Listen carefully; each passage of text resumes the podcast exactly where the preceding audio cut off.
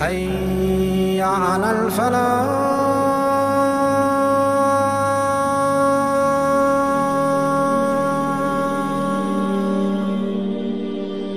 Rasulullah sallallahu wasallam, when his mother Amina was pregnant, Abdullah, his father, was on a journey to Asham. But he ended up dying close to Medina and he was buried there.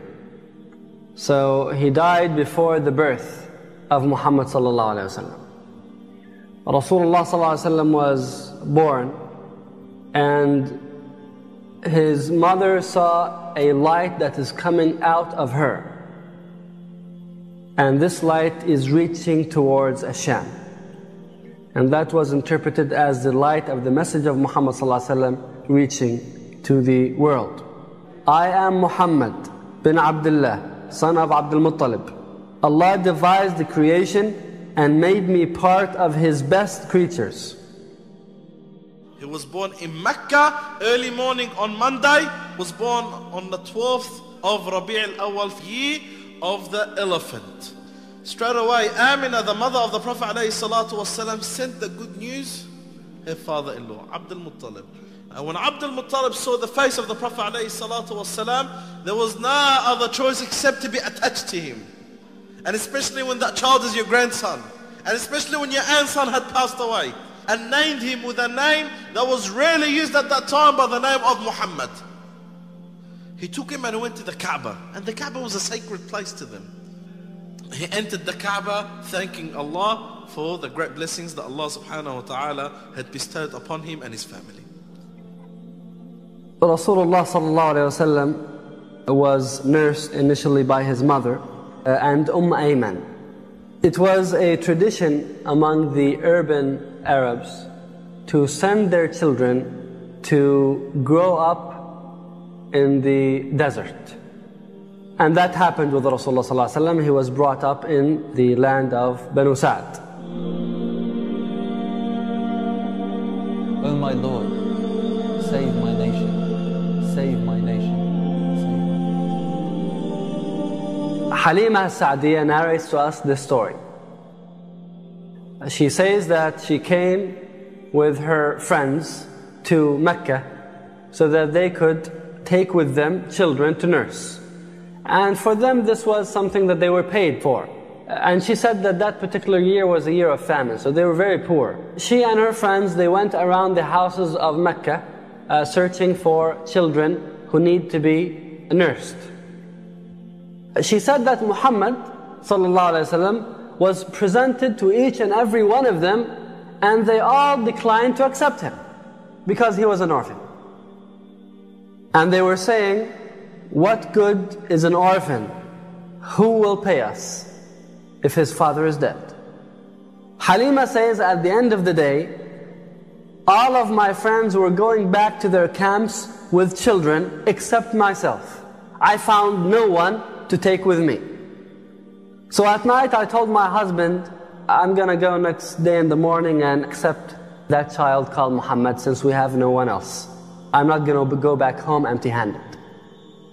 Halima says that the night before, we couldn't get any sleep because our camel was not providing any milk and the hunger. I wasn't able to provide my own child with milk. So he would cry throughout the night and keep us awake. Halima says that as soon as I picked up Muhammad wasallam and took him back to my camp, my breast immediately welcomed him and provided him with all the milk that he needed until he was satisfied. And the milk was enough for my son. And that was the first night that we were able to get a full night of sleep. She said, and then my husband went out to milk the camel, and it was providing so much milk that my husband came back and said, Oh Halima, you have brought us a blessed soul. So now they're still camping uh, in Mecca, and they're ready now to go back to the desert. Halima said that when we were coming to Mecca, I was riding a donkey that was so old and weak, it was slowing down the whole group and it was annoying everybody else. She said when we were going back, my donkey was the fastest among the group. She said, My friends were asking me, Is this the same animal you brought with you when we came to Mecca? She said, Yes. They said, By Allah, something is going on. Now they went back to their land. Halima said, Me and my husband would send out our goats to graze. They would come back full. And we would milk them whenever we want. While everybody else in our tribe, their animals would be hungry without any milk. And she said the child was growing up and we were seeing the blessings of Allah on all of us because of him. And God went on blessing us this way and we recognized it. Then he reached two years of age. He was already growing up a very fine boy, not like the other children. I swear that by the age of two, he was a sturdy boy. So we took him to his mother. They told Amina, we want to keep Muhammad with us. You know, it's not good for him to be in Mecca and it might be dangerous. They were bringing up all of these excuses. They wanted to keep Muhammad They loved him so much. They knew that he is blessed. They wanted to keep him and they kept on trying and trying and trying until Amina agreed. So they took him back with them. One day Muhammad was playing with his foster brother. So his foster brother came in rushing and said, My brother from Quraysh. They said, What happened to him? He said, Two men dressed in white came down and knocked him to the ground, and then they opened up his abdomen. So Halima said, Me and his father went rushing, and we came to see Muhammad. His color was pale, and we asked him what happened. He said, Two men came and they opened my chest, and they took out something from it. Halima, she loved Muhammad so much, and she didn't want anything to harm him. So she rushed back to Mecca and went to Amina and said, Here is Muhammad, you can now have him. We have fulfilled our responsibility. Amina said, How come you're bringing him back when you were so interested in keeping him? They said nothing. She insisted. She said, Tell me what happened. Halima said she kept on questioning us until we eventually told her. Amina responded and said, Are you afraid for him that Satan might hurt him? By Allah, that will not happen. When I was pregnant with him, it was the lightest pregnancy. And when I delivered him, his birth was unlike any other child.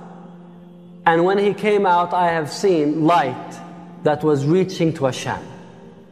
So the protection of Allah is with him, and I am sure that he will have a great future. So now Muhammad was back with his mother. His mother passed away when he was at the age of six. So now he lost his father and mother. He was adopted by his grandfather Abdul Muttalib. Now Abdul Muttalib used to be so respectful. The Abdul Muttalib as the leader of Mecca, he used to have a place where he used to sit as the leader of Mecca next to the Kaaba. And he used to have a mattress. That mattress is only for the leader of Mecca. And his children used to sit around him. And his cousins and the other leaders and the other respectful people used to sit around him. And Nabi Sallallahu used to sit and play on the mattress where his grandfather Abdul Muttalib sits on. And the others, his uncles used to see the Prophet ﷺ sitting on that. They used to move him. And every time they used to see the Prophet ﷺ being moved by his uncles, Abdul Muttalib would say, Leave my grandson alone. By Allah, I could see a great future for my son. Moments after that, by the age of eight, the Prophet ﷺ's grandfather, who is Abdul Muttalib, and the closest to him after his father passed away. For the Prophet Muhammad ﷺ's guardianship to be passed on to his uncle Abu Talib. Abu Talib took the Prophet Muhammad to travel for the first time and to go as far as Syria, which is Busra. As we know that the people of Mecca used to trade. When Abu Talib arrived to Busra, in Busra there used to be a Christian monk by the name of Bahira. And Bahira used to stay in his place of worship, rarely leave, only if there is an extreme importance or there's a necessity. They say, the scholars narrate that the Prophet Muhammad wherever he was traveling, there was always a cloud that was following him والسلام, to protect him from the sun. And that was one of the signs that attracted the attention of Bahira when he saw that. It's been narrated that Bahira came out of his place of worship and he came looking at the Prophet Muhammad sallallahu standing, deeply looking at the Prophet alayhi salatu wasallam, and analyzing the Prophet alayhi salatu wasallam until people start to realize the suspicion here. Why is he looking at this young child? So he called and he said, who does this child belong to? So the people start to point at Abu Talib. So Abu Talib came. Bahira asked him, what's his relation to you? Abu Talib said, my son.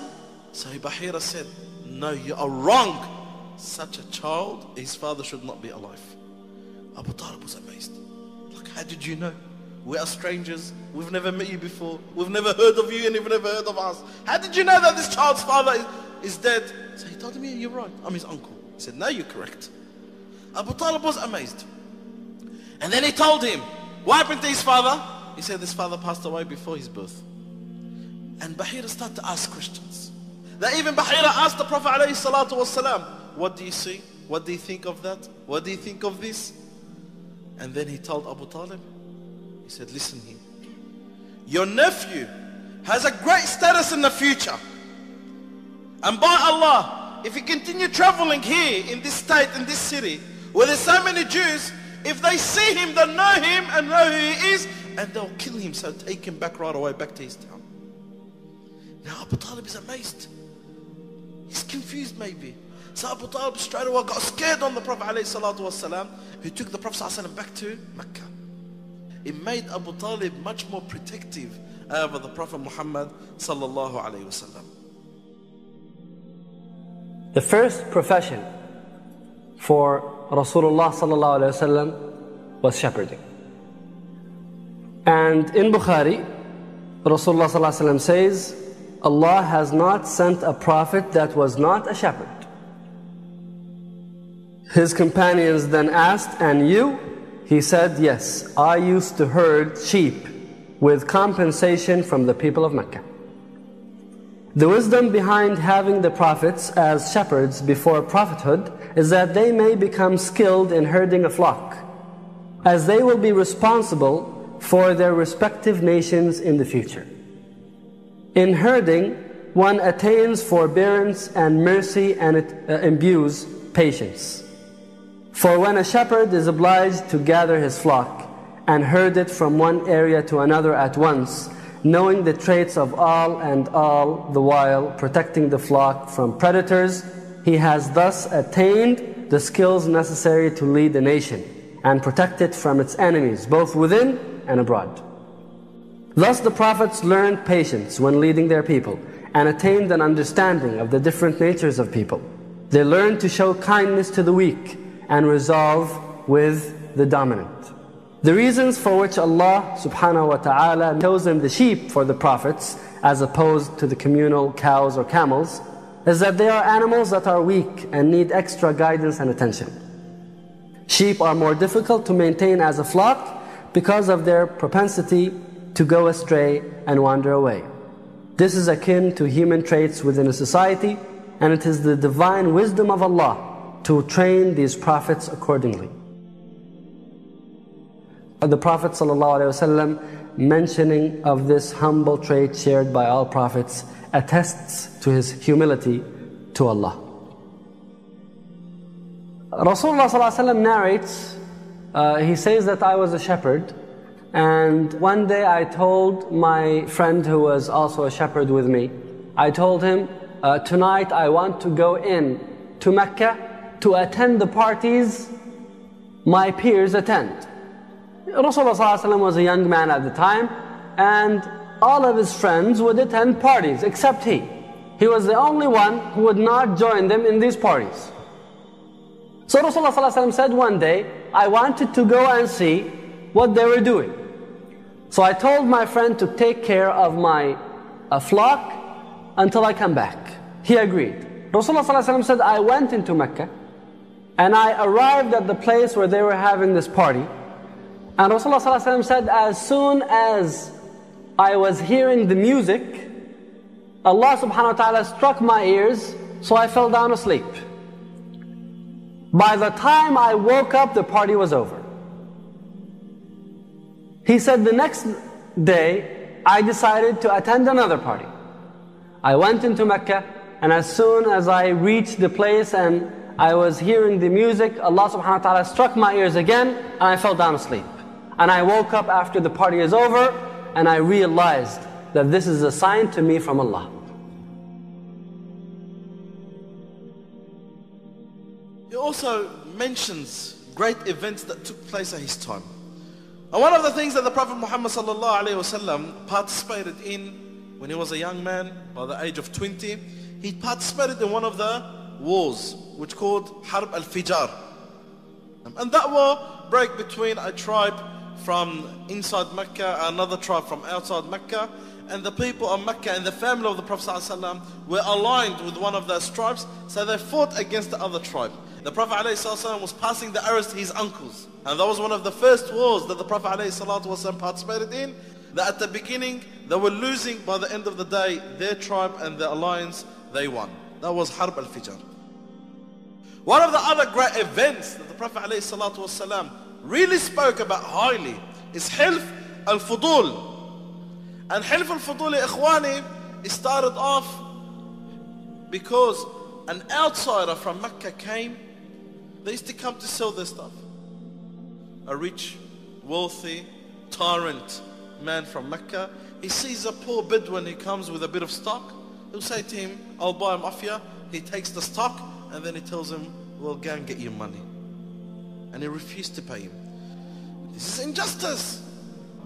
And this man from Zubayd, he had a good speech. So he stood on one of the high hills in Mecca and he started to call upon the people of Mecca and even write poetry. So the people of Mecca got together, including the Prophet Muhammad and his uncles. And the Prophet Muhammad said, they, they all agreed to stand by anyone who gets oppressed in Mecca. The Prophet ﷺ describes that convention. He says, By Allah is one of the great things that it's part of Islam. Nabi ﷺ praised that pledge because it's pledge based on justice. Rasulullah sallallahu alayhi wasallam, number one, reached the age of 25. Rasulullah sallallahu alayhi wasallam was known as being chaste in an environment where zina, adultery and fornication was widespread.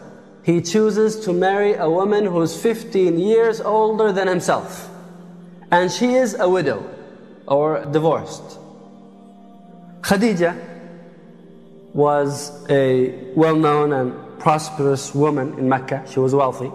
And she used to hire men to travel for her and do business. She happened to hire Muhammad sallallahu She heard about his honesty. And she was running into trouble with a lot of men not being honest.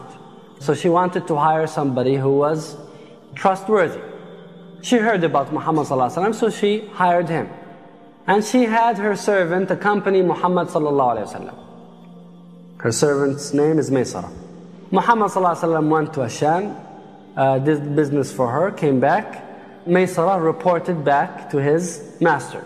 This man is, his trustworthiness and his honesty is amazing. It's outstanding. And he was praising Muhammad.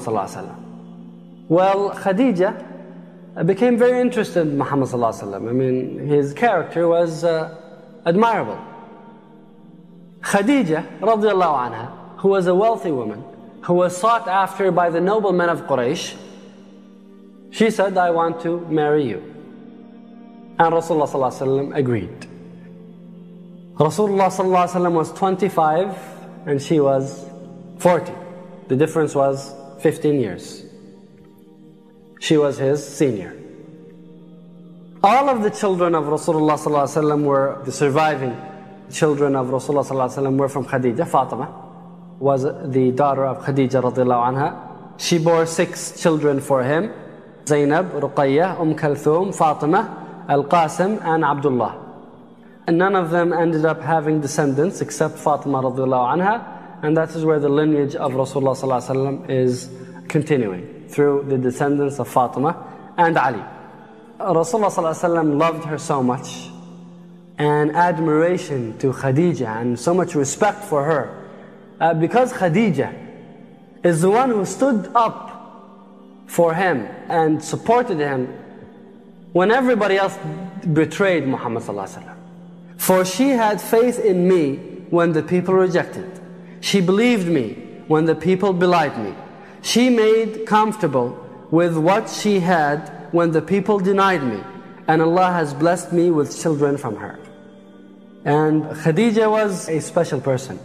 Khadija radiallahu anha, when she was living, Jibreel descended on Muhammad and said, Khadija is gonna approach you now and she's carrying for you some food.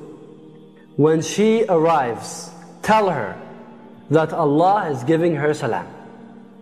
And tell her that I am giving her salam.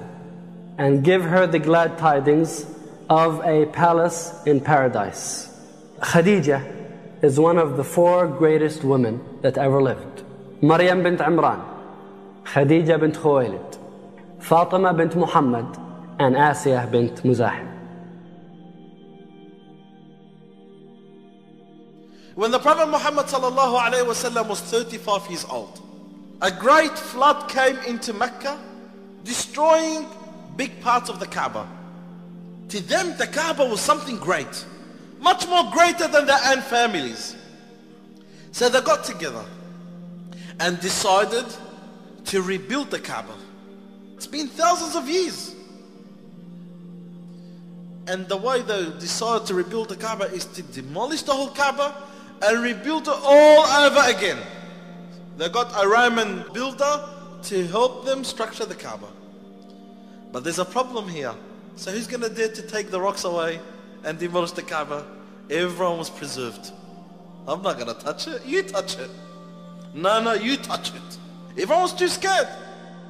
Al-Walid ibn al-Mughir al-Makhzumi, he was an elderly, wise, respected man among the people of Quraysh, he said, I'll start. By Allah, we only want good for this Kaaba. So he was the first one to start hitting and break down the rocks down. Later on, he started to ask for a bit of hands. No, no, no. We'll wait tomorrow. If you wake up healthy and normal, we'll join in with you. The next morning, Al-Walid ibn Mughir al-Makhzumi and his children came, each one of them carrying a shovel, taking the Kaaba down, and everyone then started to participate. Until they reached to the foundation of Ibrahim. They realized that's a place not to go near, so they start to build the Kaaba. That this Kaaba is a holy place, a sacred place. It's not right to put any unlawful money into this Kaaba. No money from usury, no money from prostitution, which was widespread among these people back then. When they got the money together, they did not have enough money to build the Kaaba the way it was originally built. So what did they do? They shortened the Kaaba size. And they closed the western door where it's only one door to walk in and one door to walk out. So because of that, they also increased the height of the Kaaba. Now there is the main corner of the Kaaba, which is the black stone. Now this black stone to the Arab is also something great. The different tribes at that time start to fight against each other. That war was going to break out between them. Who will get the honor to put the black stone in its corner? One of the elderly men, he said, why should you fight over something like that? How about make a judge among you? Whatever judgment he makes, you should accept. So they said, who's going to be the judge? He said, okay. Let us agree that the first man that will walk into the Kaaba will be the judge. So they all looked, and who did they see walking and coming forward? Your beloved Prophet Muhammad sallallahu alaihi wasallam. When they saw him, they all got happy and excited. If it's him, Muhammad, then we'll all accept him. Everyone knew the Prophet ﷺ from his trustworthiness. Everyone knew the Prophet ﷺ from his honesty. So the Prophet Muhammad ﷺ made the judgment. And this shows you the wisdom of the Prophet ﷺ. Sallallahu alayhi wasallam made the judgment that to bring a cloth and to put the black stone on the cloth and let every tribe send a representative to carry that cloth from a side and they all carried it and then it was him Muhammad sallallahu alayhi wasallam who pushed the black stone in its place and in its corner. Because of the wisdom of the Prophet wasallam the Prophet wasallam brought peace and calm among the people of Quraysh where they were going to kill each other because of this.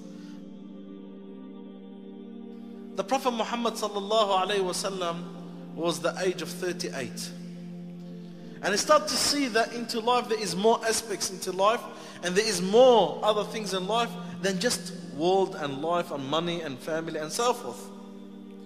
So the Prophet Muhammad started to love isolation. He would go out of Mecca and spend time in the cave of Hira. Rasulullah would take with him provisions, some food, and he would go and stay in seclusion, solitude, in this cave. And from the cave, it is said that you are able to see Al Kaaba. So Rasulullah would spend days and nights continuously in the cave, worshipping Allah subhanahu wa ta'ala before prophethood. So he knew Allah subhanahu wa ta'ala and he was worshipping Allah subhanahu wa ta'ala in that cave. And this was a chance for Rasulullah to do reflection and contemplation in the creation of Allah. The time preceding the prophethood of Muhammad was a time of darkness. Humanity was in dire need of guidance.